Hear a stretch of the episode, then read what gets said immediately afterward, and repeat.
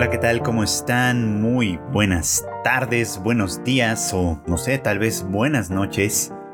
Pero sea como sea siempre, sean bienvenidos a una emisión más de Anime Aldivan, este podcast de Tadaima en el que su servidor fue Chicken, ya saben ustedes, platica pues sobre la actualidad del anime, lo que estamos viendo, lo que está pasando y bueno, hoy naturalmente que tenemos un programa muy eh, pues muy especial dedicado al estreno, al primer episodio de Oshinoko, que se estrenó en realidad la semana pasada, pero pues como comentaba en otro episodio de este podcast, eh, pasa mucho que con los, eh, las series que se estrenan en miércoles, eh, pues, pues justamente es el día en el que sale el podcast, entonces generalmente vamos por lo menos una semana atrasados con respecto a lo que probablemente ya todo el mundo está viendo, pero no le hace, vamos a tratar de sacarle el mayor provecho a todo eso. Pero antes de hablar de Oshinoko, me parece que una serie con la que podemos ir haciendo un prólogo e ir sentando un poquito como las bases de lo que, de lo que pretendo decir es pues no otra sino The Dangers in My Heart o Boku no Kokoro Yabayatsu. Esto porque ha resultado ser bastante interesante y, aunque no lo parezca, creo que viene a cuento con ciertas cosas. Les platicaba en otro momento que eh, The Dangers in My Heart pues es una serie romántica, como una comedia más o menos romántica, digamos, eh, de, centrada en un, en un, par, en un grupo en realidad de chicos eh, adolescentes que van en segundo de secundaria. el protagonista en este caso es Ichikawa, que es un chico pues peculiar, digamos, ¿no? Tiene como todo el estereotipo del niño raro, ¿no? Del niño eh, poco sociable, claramente, ¿no?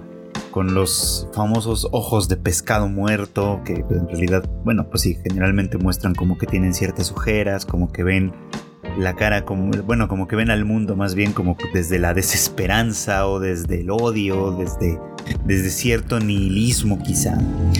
Y que, eh, bueno, pues este chico, eh, además, ya sabes, ¿no? Con el pelo tapándole la mitad de la cara, en fin, eh, pues tiene algunas obsesiones en su mente, ¿no? La con la que se nos presenta es con él diciendo que es una persona un tanto extraña, que hay algo monstruoso dentro de su mente y que pues básicamente lo que pues lo que a él le interesa de alguna manera pues es convertirse en un asesino, Y entonces por eso estudia cosas como anatomía, la historia de otros asesinos en otro momento, por supuesto. Pero pues él es un chico de secundaria que obviamente todo esto está todavía algo lejos de su alcance, o al menos eso es lo que él percibe. Sin embargo, tiene muy claro quién va a ser su primera víctima, y esta no puede ser otra que Anna Yamada, una chica de su clase, que pues es además pues la más popular de, la escuela básicamente, ¿no? Eh, una chica pues sí, bella, atractiva, por supuesto, eh, de una personalidad muy atrayente, ¿no? En general. Pues básicamente una chica que, con quien todo el mundo tiene, quiere tener algún tipo de contacto, o casi todo el mundo por lo menos, ¿no? Eh, y, que además pues trabaja como modelo, de hecho, o sea, es, tan, tan guapa, digamos, que, a pesar de su edad y todo, ella ya trabaja como modelo para una revista, pues obviamente pues mostrando ropa y cosas de este estilo.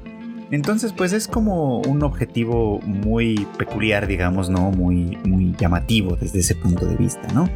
Y Chikawa piensa en ella como con esta intención asesina, digamos, ¿no? Pero evidentemente él no es el único que piensa en ella, ¿no? Atrás de él, justo en el asiento de atrás, eh, se suelen juntar tres otros chicos, otros tres chicos, pues, que eh, constantemente hablan en voz muy, muy alta, este, sobre cosas que, pues, desde cierto punto de vista podrían ser vergonzosas, ¿no? Por ejemplo, están interesados en saber si las chicas, especialmente Yamada y sus amigas, por supuesto, eh, se masturban, por ejemplo, están interesados en, que, eh, en tener un pequeño atisbo de su ropa interior a través del sudor y del calor, por supuesto, ¿no? Que puede ser que haga que se les transparenten las blusas. Están interesados en saber eh, cómo serían en la cama si tuvieran alguna experiencia sexual con ellas, por supuesto, ¿no?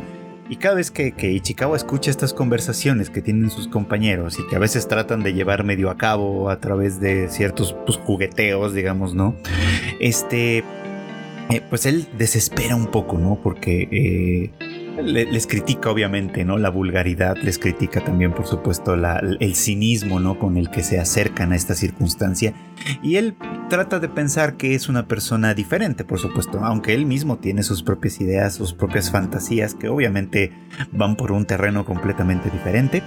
Eh, pues él mismo de alguna forma, este, pues trata como de distanciarse de ellos de demostrar, aunque sea en su mente, para sí mismo, porque es una persona un tanto introvertida, pues que él es una persona que, bueno, que él es alguien diferente, ¿no? Y que, y que además esa diferencia no es necesariamente en el terreno positivo, pues, ¿no? Sino que más bien él asume constantemente, pues esto, ¿no? Que se trata de una persona que, que, que tiene algo mal en la cabeza, ¿no? Que tiene algo siniestro creciendo en su interior y que ese, eso siniestro de alguna manera, pues algún momento va, va a tener que salir, se va a expresar y va a encontrar, por supuesto, eh, sus respectivas víctimas, ¿no? Eh, que, para alimentar, digamos, como esta sed de sangre.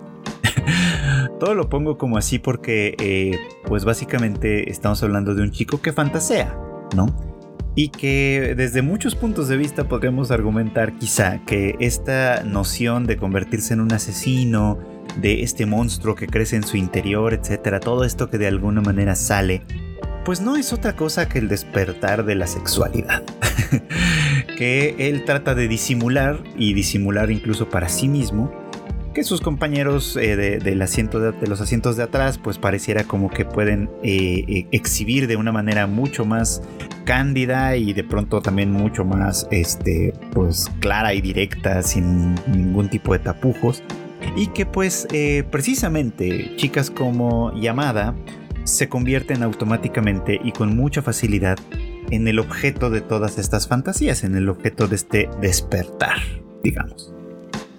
Eh, sobre este tema he hablado en otras ocasiones, especialmente cuando he mencionado, me parece, eh, la serie de Takagi-san, eh, Karakai no Takagi-san, porque, mm, bueno, tienen muchas coincidencias. Para empezar, pues obviamente los años en los que se ubican, ¿no? Recordarán ustedes, si han escuchado este podcast antes, que eh, cuando he hablado de Takagi-san he enfatizado muchas veces como esa serie, digamos como que parte de un coqueteo bastante infantil entre eh, eh, Takagi y Nishikata que obviamente pues empieza cuando se, cuando, cuando se conocen, digamos, en el primer año de secundaria, en los primeros días, y que todavía tiene muchas trazas de infantil con estos pequeños juegos y concursos que, que de alguna manera se a los que se someten el uno al otro, ¿no? Para seguir entreteniéndose y alimentando la relación que van manteniendo. Eh, y va avanzando muy paulatinamente y muy lentamente hacia algo que, que, pues comienza a ser más romántico y sexual sin llegar a ser explícitamente sexual como estos otros niños, ¿no? sino simplemente con ciertas trazas de... Porque, pues eso, ¿no? Porque básicamente están en, en esta edad de redescubrimiento de la sexualidad, están en esta edad en la que de alguna manera, eh, pues comienza a ver estos intereses, por supuesto, ¿no? Influidos por muchas cosas, ¿no? Tanto por el crecimiento natural del cuerpo y con todos los cambios eh, pues que van sucediendo en esta etapa, obviamente como con la pues bombardeo social, mediático y demás que tiene que ver con todas estas cuestiones. Bueno, algo, algo así pasa también en The Dangers in My Heart, que insisto, está ubicada en la misma, en la misma franja de edad, digamos y obviamente pues este despertar de, lo sexual desde el punto de vista de los chicos sobre todo que son quienes de alguna manera más representan esta parte. Esto eh, pues pues empieza como a manifestar de distintas maneras.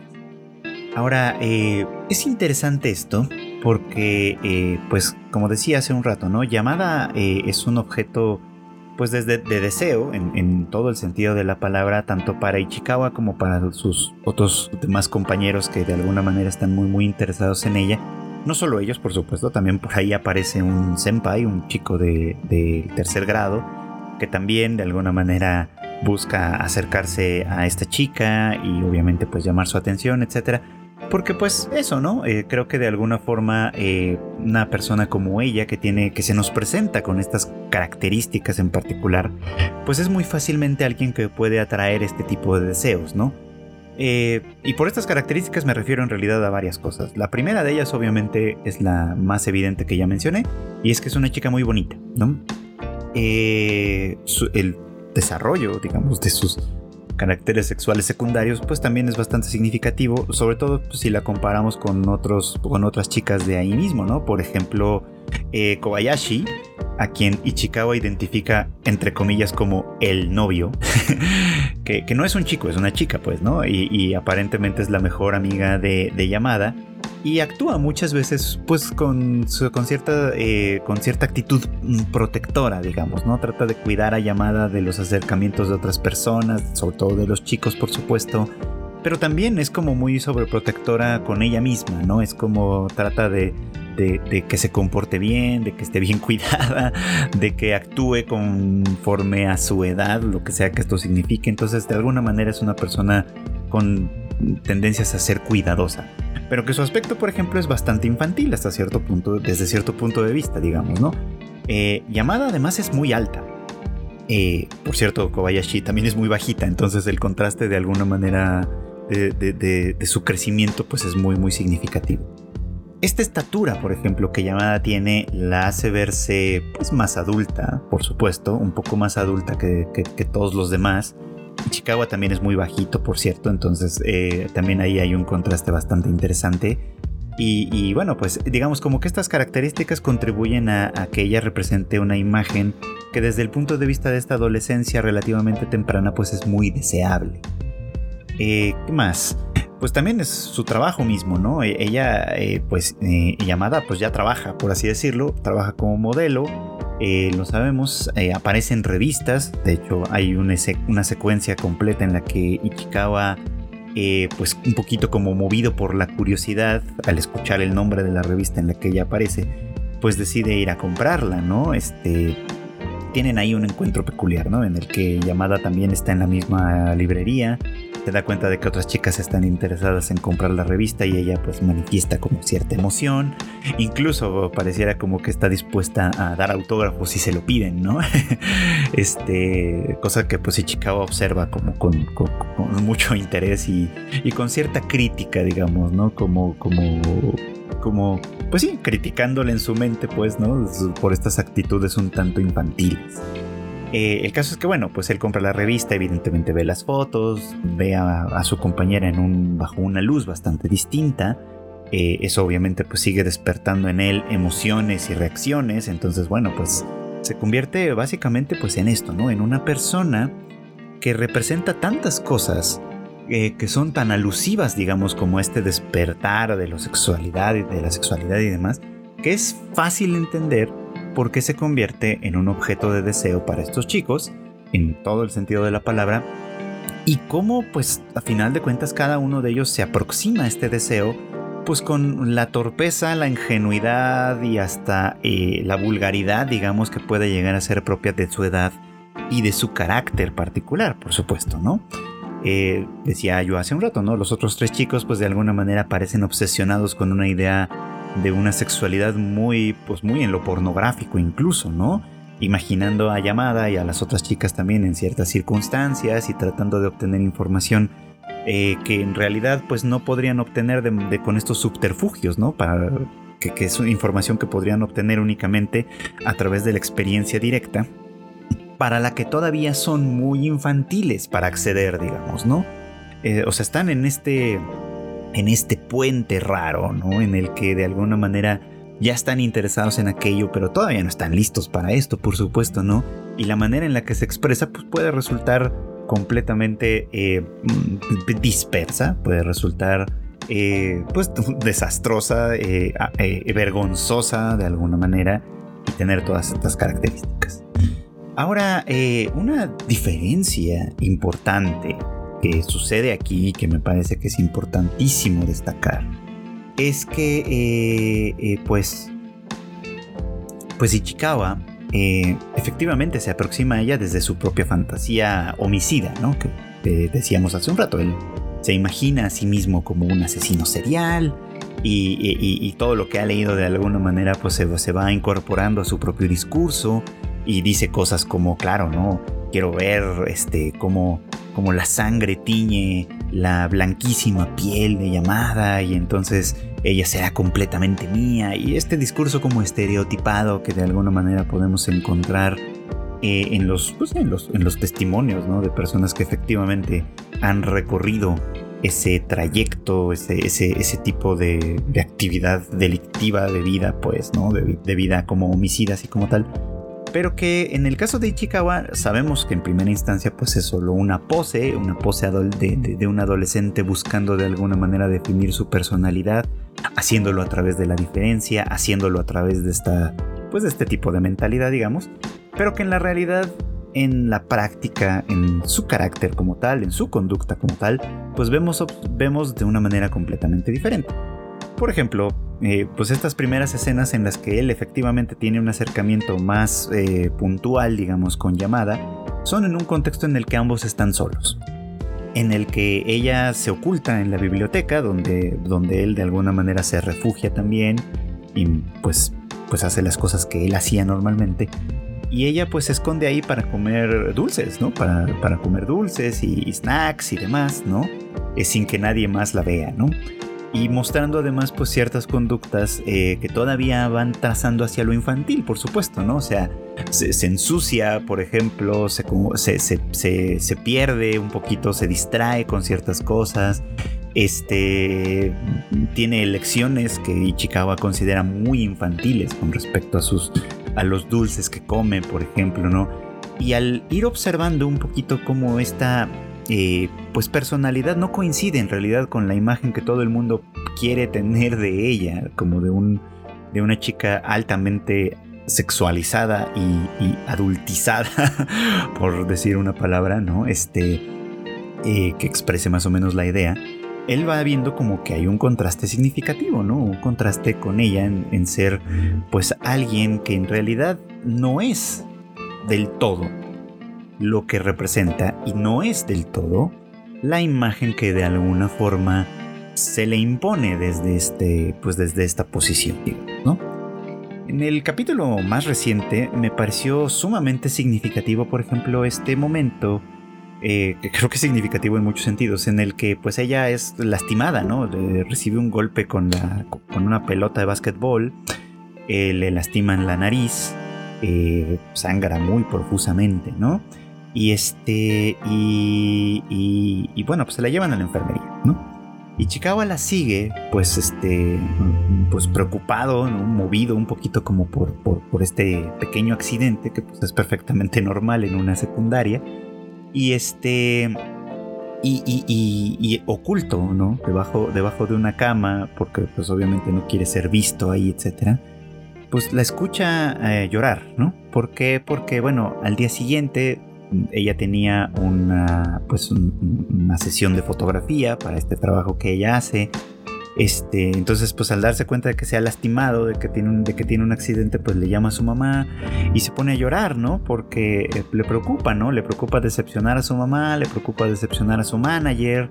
Este, se siente muy triste, ¿no? Porque, porque algo que ella tenía que hacer y que de alguna manera, pues otras personas tenían expectativas, etcétera, pues este, pues no lo va a poder hacer, ¿no? Una, una reacción, pues ciertamente infantil, digamos, ¿no? Que, más que preocuparse por, por, sí misma, por su nariz y demás, se preocupa por, pues, por su mamá, ¿no? Se preocupa por, por, los adultos que de alguna manera esperan cosas de ella, este, y reacciona de esta forma, ¿no? A algo que desde un punto de vista adulto, que pues al final yo lo soy, pues por ejemplo, si yo estuviera en esa posición creo que me sería perfectamente claro entender esto. Que pues claro, si tienes una modelo eh, semi-infantil, digamos, que va en secundaria y demás, pues creo que es de esperarse que no siempre esté en la mejor de sus condiciones como tal, ¿no? Es de esperarse que pues sí, te lastime, ¿no? En la clase de educación física, que se raspe las rodillas corriendo en el patio o en el jardín porque se puso a jugar con, con, sus compañeros o lo que sea, este, que suba un poquito de peso porque, eh, en fin, porque por muchas razones, ¿no? Eh, yo sé que hay lugares donde esto no funciona, ¿no? Como el ballet y estas cosas que de alguna manera se, tienen pues su propio código, digamos, por cierto, cosas que vimos en Dance Dance Danceur para que tomen nota de esta otra serie pero que pues aquí a lo mejor pues son un poquito más comprensibles y desde el punto de vista de un adulto, por ejemplo, que además las fotos que se toman no son necesariamente, o sea, bueno, más bien no son en realidad en un terreno como sensual ni mucho menos, sino pues con ropa de calle muy bonita y demás, pero que de alguna manera no alude tanto a la sexualidad, sino quizá un poquito como a la adultez, que a lo mejor medio representa a ella en términos de su estatura y de su desarrollo y de todo esto que ya platicábamos, pues creo que de alguna manera desde el punto de vista de los adultos es perfectamente comprensible que este tipo de cosas pasen, pero pues obviamente ella reacciona de una forma diferente. Esta escena me parece significativa, les decía yo, por, pues primero por esto, ¿no? Porque de alguna manera, así como todas las otras que le hemos visto, representan muy bien que ella se encuentra, a pesar de toda esta imagen que transmite, representa en realidad una personalidad que todavía está cargada hacia lo infantil. ¿No? Y pues eso ese contraste me parece interesante.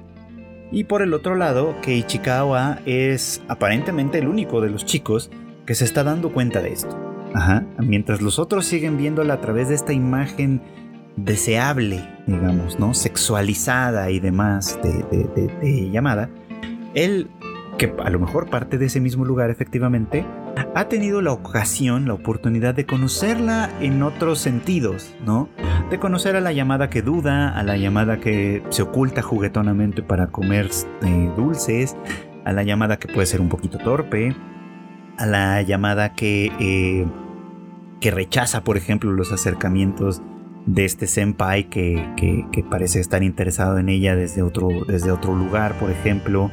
En fin, ella está viendo una llamada muy diferente, y Chicago está viendo una llamada muy diferente, que eh, le permite conocerla de una manera mejor, eh, intentando conciliar, insisto, este, este, contraste, digamos, entre la imagen que representa y, y la personalidad que de verdad tiene y conforme con la conoce más, llega finalmente a esta conclusión, ¿no? Que en realidad pues le gusta, ¿no? Y, no es que le guste de la misma manera en la que le gusta a otros, ¿no? Como esta imagen, insisto, ¿no? Le gusta porque ahora la conoce más, ¿no? Porque ahora la conoce mejor. Y porque esto que conoce, eh, pues conecta con él de cierta manera, ¿no? Y bueno, pues creo que, que este, esto que estoy hablando sobre el deseo, sobre la imagen, sobre eh, incluso el tema de la sexualización como tal, pues resulta como muy importante, paradigmático en cierta etapa de la vida, por ejemplo, en el caso de Ichikawa y la propia llamada, pues está me parece más que justificado y entendido por la etapa en la que se encuentran. Pero pues ahora, al hablar de la siguiente serie que quiero tocar, que es Oshinoko, eh, vamos a ver cómo este mismo sistema se puede eh, artificializar, digamos, mercantilizar, por otro lado, eh, violentar, ¿no? Puede convertirse en un sistema sumamente violento como tal. Y pues obviamente lleva una crítica y un análisis mucho más detallado y mucho más interesante en este, en este otro lugar, en esta otra circunstancia. Y bueno, pues eh, no cabe duda, creo yo, que eh, Oshinoko era una de las series más, más esperadas de la temporada de primavera.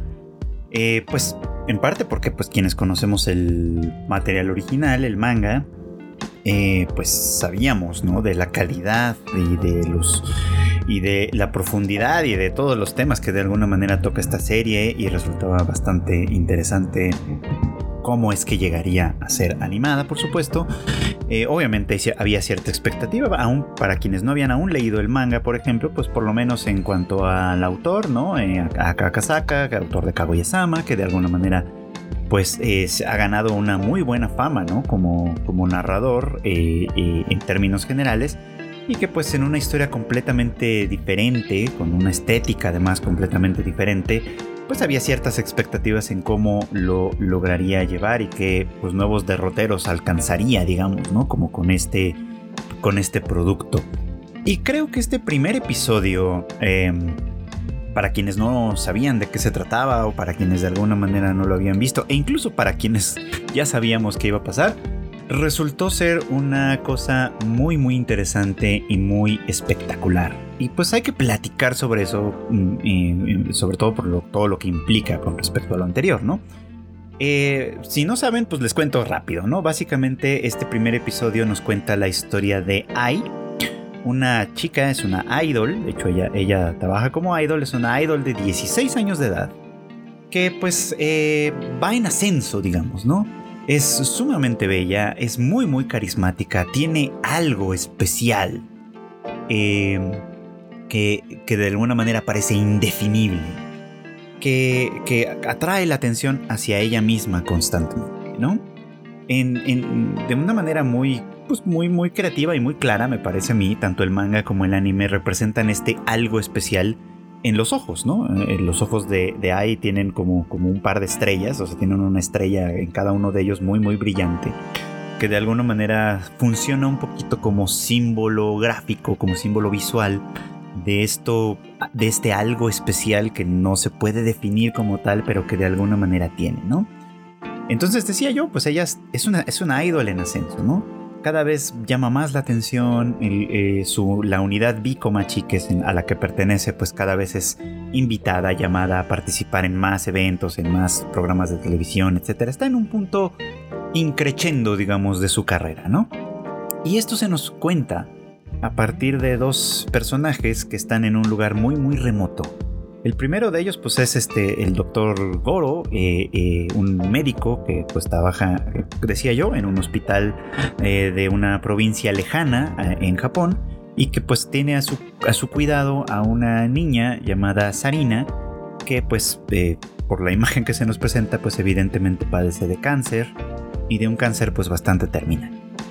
El caso es que Sarina y, y Goro comparten este, pues la afición por las idols, ¿no?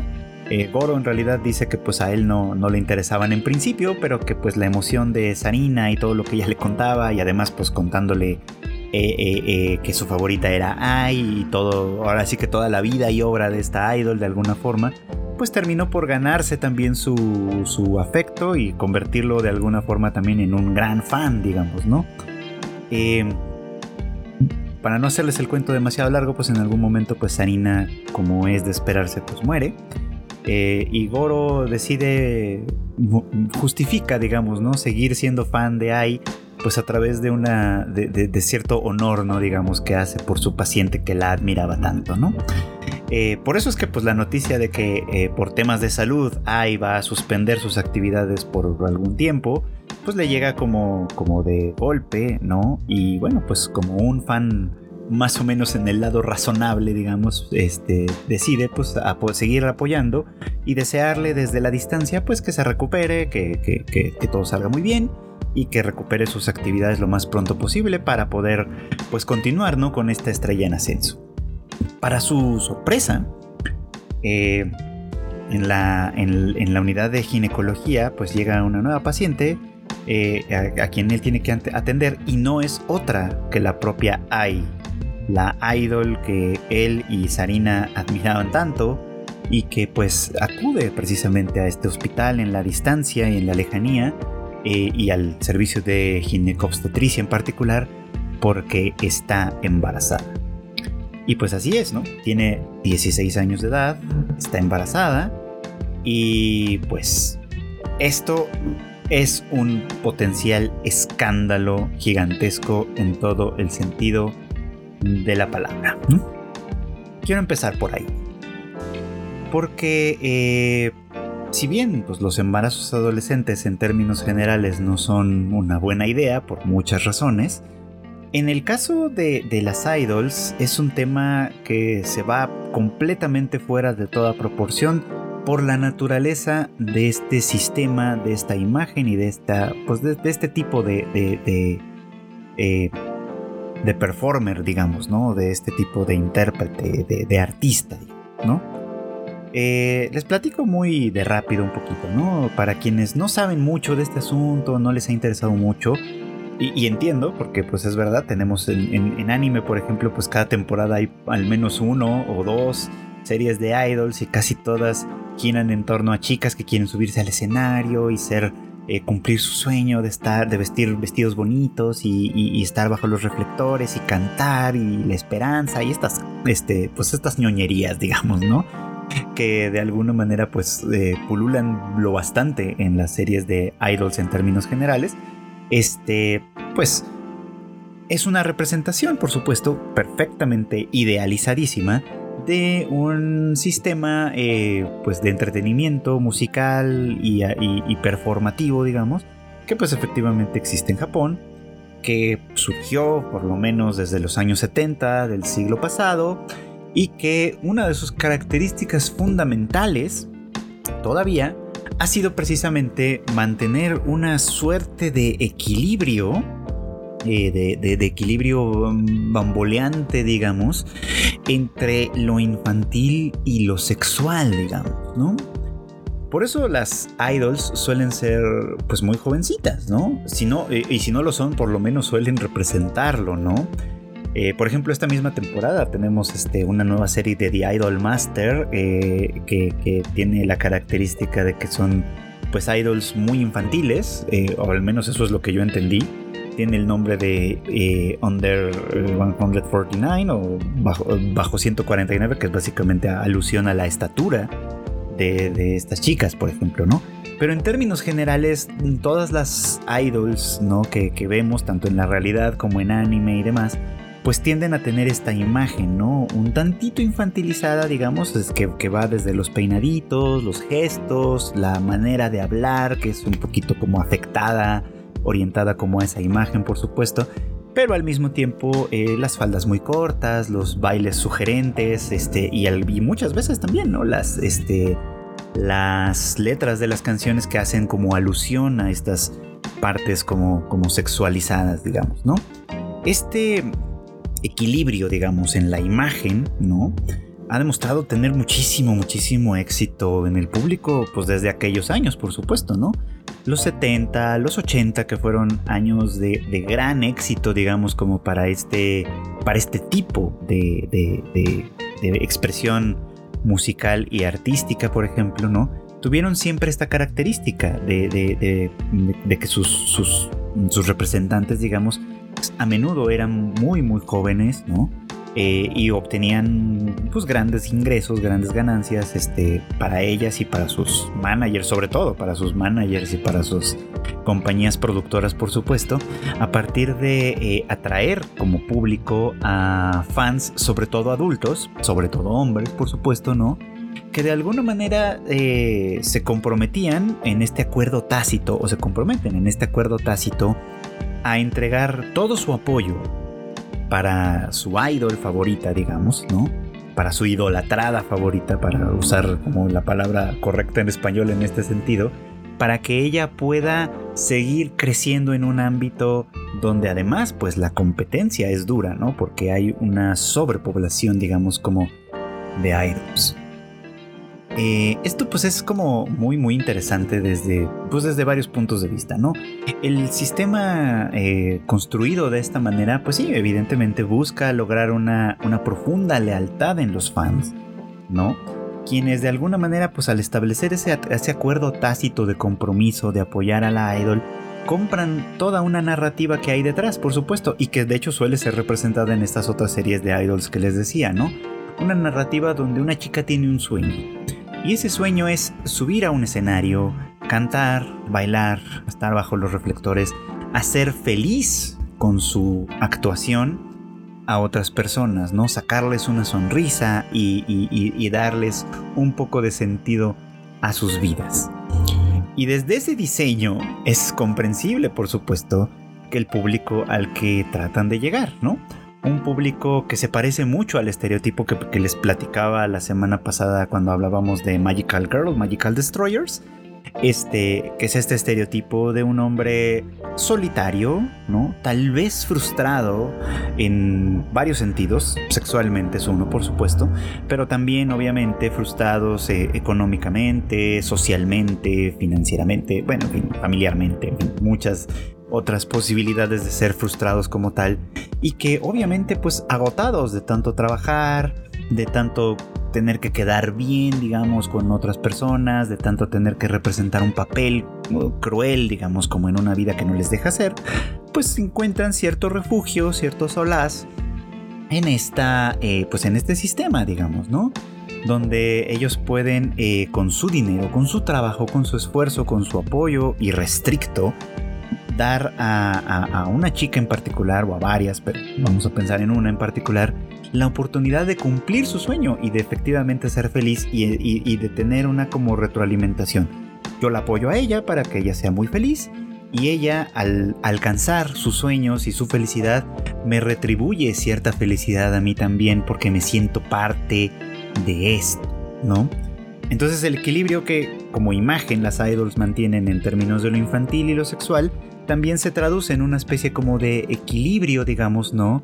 En su relación con sus fans, que eh, si bien sigue teniendo cierto matiz sexual de alguna manera, mantiene la distancia a través de cierta, de, de, esta, como, de esta relación como pura, digamos, ¿no?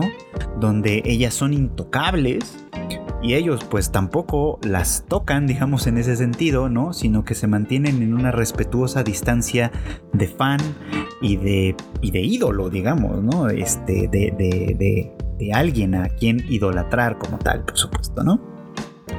Aquí eh, pues voy a retomar eh, eh, pues algunas ideas extraídas de, otras partes. Por ejemplo, Leí hace poco ¿no? Un, pequeño texto del filósofo esloveno Slavoj Žižek, bastante famoso en, esos medios y en estos últimos años, que eh, decía él ¿no? que, este, este, aspecto del deseo puesto en términos de, los medios, ¿no? de, las actrices, las cantantes y demás, no está hablando de las idols per se, pero creo que esto aplica muy bien eh, desde algunos puntos de vista, para algunas personas puede entenderse como la, forma de amor más sublime, precisamente porque no se concreta, precisamente porque no se materializa, digamos, ¿no? Porque se mantiene en un estado de permanente deseo, ¿no? Donde pues el fan constantemente anhela, ¿no? Eh, sueña con cierta cercanía, con ser especial, con, obviamente hacer especial la vida de alguien más, por supuesto, ¿no? Y mantener esa, esa relación sin que, insisto, se concrete porque al concretarse, al, convertirse en algo de carne y hueso, por así decirlo, se ensucia, ¿no? Una idol que se, que se materializa, digamos, ¿no? Que, se, que, materializa la fantasía, que se convierte en, eh, en una persona real, por ejemplo, pues entonces ya eh, establece con, con, nosotros una relación, pues, pues eso, ¿no? Una relación real, cruda, que tiene pues muchas características indeseables, ¿no? Por ejemplo, pues cierta transitoriedad, ¿no? El amor no es eterno y entonces pues todo va a acabar, por supuesto, ¿no? Que tiene cierta, la, vulgaridad, digamos, de perder todo el ajuar, todo, todo, todo lo brillante, todos los reflectores y demás, y entregarse pues a una sexualidad burda, digamos, no sucia, que con la que los fans muchas veces fantasean, pero que precisamente eh, por, mantener, digamos, como este sistema fantástico y demás, eh, pues no, muchas veces no se atreven como tal a cruzar, ¿no? Y así funciona más o menos ese sistema, ¿no? Muchísimos observadores de este fenómeno cultural que no es ya exclusivo de Japón, pero que de alguna manera podemos pensar que ahí comenzó a florecer de alguna manera y comienza, digamos, a esparcirse más allá hacia, otros, hacia otras latitudes también eh, eh, pues, pues eh, se construye de esta manera y se representa de esta manera. Entonces, es por eso que, pues lo que, lo que hay hace, digamos, al, entre comillas, dejarse embarazar, digamos, pues es la más alta traición, por supuesto, ¿no? Que ella puede tener para un, pues para sus fans, por ejemplo, para aquellas personas que de alguna manera se habían comprometido a apoyarla hasta el final, digamos, ¿no? Este, ha, traicionado todo esto porque no ha cumplido con su parte, que básicamente es hacer esta negación de la realidad y mantenerse a sí misma como una, como una imagen idealizada como tal, ¿no?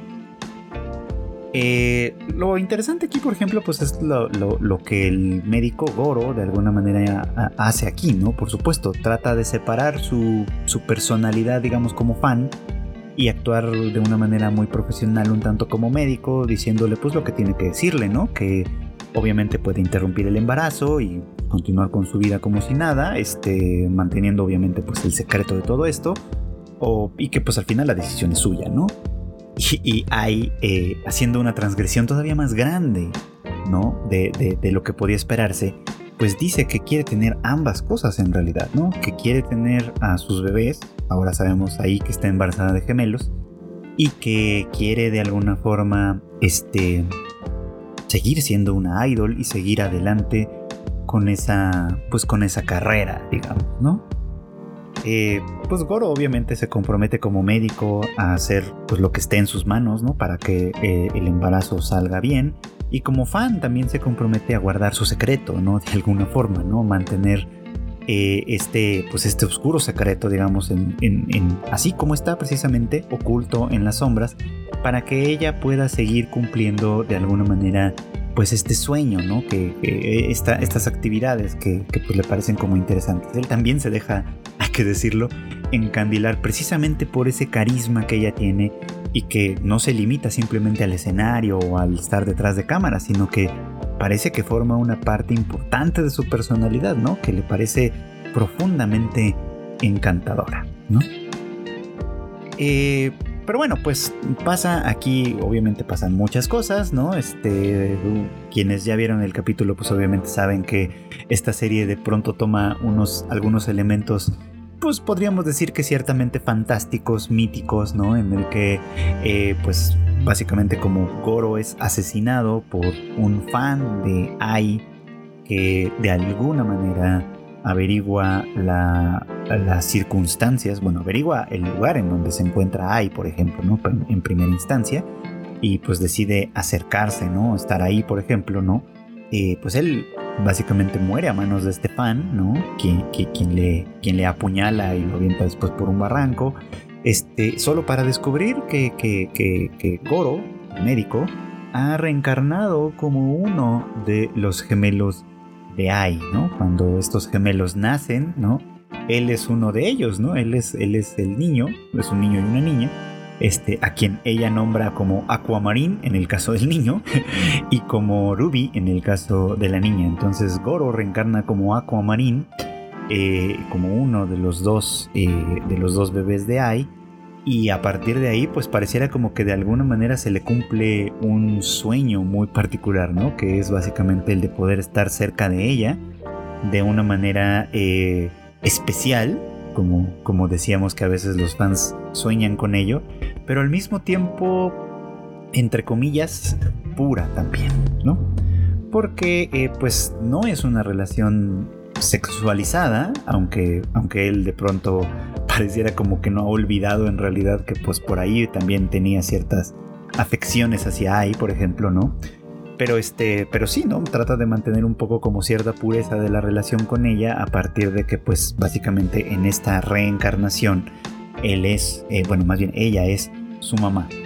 Cosa que no pasa con este con Ruby, ¿no? Una vez que, que, Goro identifica claramente que ella es una circunstancia parecida, ¿no? Que ella también es una chica que reencarnó en el, en, el cuerpo de Ruby, que eh, también es una gran fan de Ai, por supuesto, y que a diferencia de él, que mantiene un poquito como la distancia, pues ella sí busca mucho como un contacto muy cercano que de pronto raya en lo pues en lo creepy un poquito por supuesto no este, porque ella no siente, por ejemplo, como la necesidad de mantener esa relación pura, eh, libre de contacto, digamos, ¿no? Que, podría tener con Ai, ¿no? Este, sino que más bien ella sí la busca, ella sí busca tener esa cercanía carnal de alguna forma, que es pues hasta cierto punto natural entendida en términos de madres e hijos, pero que pues bueno, en este contexto en particular pues obviamente da cuenta del tipo de fan que podría haber llegado a ser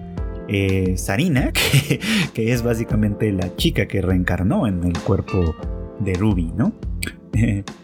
esto pues supongo que será importante más adelante porque de momento ni, ni Goro ni Sarina saben que uno y otro son ahora hermanos entre sí y los dos hijos de Ai. Entonces supongo que eso es algo que de alguna manera se les revelará mucho más adelante y conocerán ellos mismos más adelante y entenderán sus circunstancias desde otro lugar en, ese otro momento, pero bueno, ese ya es un tema completamente diferente. A lo que quiero llegar con esto es que efectivamente durante varios años eh, el, mismo episodio nos presenta cómo hay mantiene ese equilibrio, ese, ese, ahora sí ese múltiple equilibrio entre todo, ¿no? Sigue siendo una idol exitosa, que va creciendo, que va desarrollándose, que va ganando una base de fans cada vez más numerosa, para mantener la fantasía de la que ya hemos hablado, la imagen de la que ya hemos hablado, tiene que ocultar su situación familiar en particular y por eso es que la esposa de, su manager, digamos, es quien de alguna manera se hace cargo de cuidar a los, a los niños cuando ella está en sus actividades particulares y que pues el mecanismo obviamente que pretenden hacer funcionar es que si cualquiera pregunta, los niños son de ella, ¿no? Este, los hijos son de ella y, no de AI como tal, ¿no? en fin, hacen un gran esfuerzo por mantener obviamente pues a la, a la, gallina de los huevos de oro, en este caso a Ai y a Bikomachi, este, eh, a través de pues toda esta red de mentiras, por supuesto, ¿no? Pero no quiere decir que Ai no se haga cargo, a final de cuentas, de sus hijos, ¿no? Esa es nada más la imagen que se da hacia afuera. Hacia el interior, ella disfruta mucho estar con ellos, disfruta mucho ver un poco como su crecimiento, pese a estar distraída y, y hacer, pues sí, un tanto infantil, porque a final de cuentas, pues es, eh, no está muy bien preparada para ser una madre en todo el sentido de la palabra este, de todos modos, hace lo que puede por demostrarle su amor, su afecto, su, cercanía. Tiene momentos muy lindos con cada uno de ellos en ese, en ese papel. Por ejemplo, eh, obviamente alimentando mucho más el amor que estos dos sienten por ella, que antes sentían por ella como idol y ahora sienten por ella, pues en cierto modo como mamá, ¿no? Como, como alguien que ya es más bien de su familia y con quien tienen un vínculo evidentemente diferente y, bueno, pues mantener todos estos equilibrios es sumamente complicado. Hasta que pues evidentemente llega este otro momento, ¿no? En el que eh, pues hay, ¿no? Que llama desde un teléfono público al papá de los niños, cuya identidad pues no, no se revela. De hecho, ella no, la, no se la revela a nadie, no le dice ni siquiera a su manager quién es el padre de los niños este, pues eso, ¿no? Dándole eh, eh, a entender o a saber eh, dónde vive, dónde vive con su familia, para que pues buscando, ¿no? Quizá que esta persona mm, pues desarrolle un vínculo con los niños también, ¿no? Busque un vínculo. Y lo que pasa no es eso, sino que más bien lo que sucede es que el mismo fan que asesinó a Goro varios años atrás, pues es quien recibe esta información de manera confidencial, digamos, por un canal oscuro. Este, es decir, la información de que Ai vive en cierto departamento y que eh, pues ha dado a luz a un par de niños, ¿no? Y este fan completamente enloquecido, completamente eh, fuera de la realidad, que, que pues como a veces sucede, por fortuna no tantas veces, pero sí las suficientes como para convertirse en un tema importante, a menudo reportado en las noticias de Japón en la realidad. A veces los fans no distinguen la fantasía. Hay algunos fans, pocos por fortuna, pero lamentablemente existen, que eh, confunden esa fantasía, que, que piensan, por ejemplo, que efectivamente una idol que se compromete a, representar ese papel tiene que representarlo 24/7 y que por lo tanto es intocable no solo para ellos, sino para cualquier otra persona. Entonces, la noticia de eh, saber que ella es mamá y que eso significa pues que ha tenido sexo con alguien, ¿no?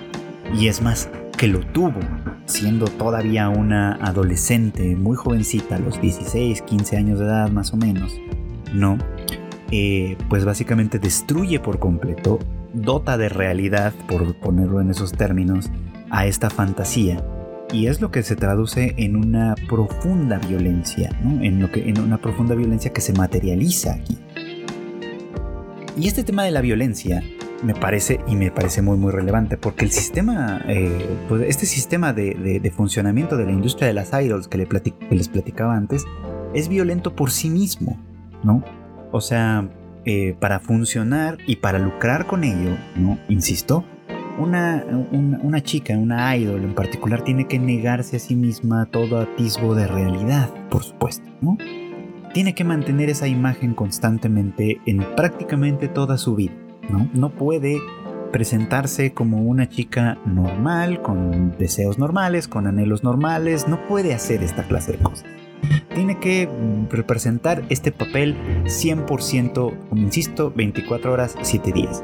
De ahí pues estas reglas eh, escritas, no escritas, digamos, ¿no? De la, de la cultura idol, ¿no? Que si no pueden tener novio de ninguna manera, no pueden dejarse ver en la calle con ningún miembro del sexo masculino porque pues puede interpretarse como y ocasionar las famosas molestias a los fans que de alguna manera implican muchas veces disculpas públicas y otro tipo de humillaciones que, son completamente eh, pues, pues, pues perturbadoras desde ese punto de vista. Donde la violencia pues básicamente, ¿no? Consiste en negar la realidad consiste en negarle a un individuo, en este caso las idols, pues la realidad de su materialidad humana, básicamente, ¿no? Donde no pueden ser personas como tal, sino que simplemente se, se, comprometen a representar esa imagen constantemente, a ser un ídolo intocable, por, pues por decirlo con esas palabras y que se entienda perfectamente lo que sucede, ¿no? Es un sistema violento, vamos a decirlo ¿no? Un sistema violento que puede resultar, sí, en ganancias económicas, en ciertos beneficios en particular, por supuesto, ¿no?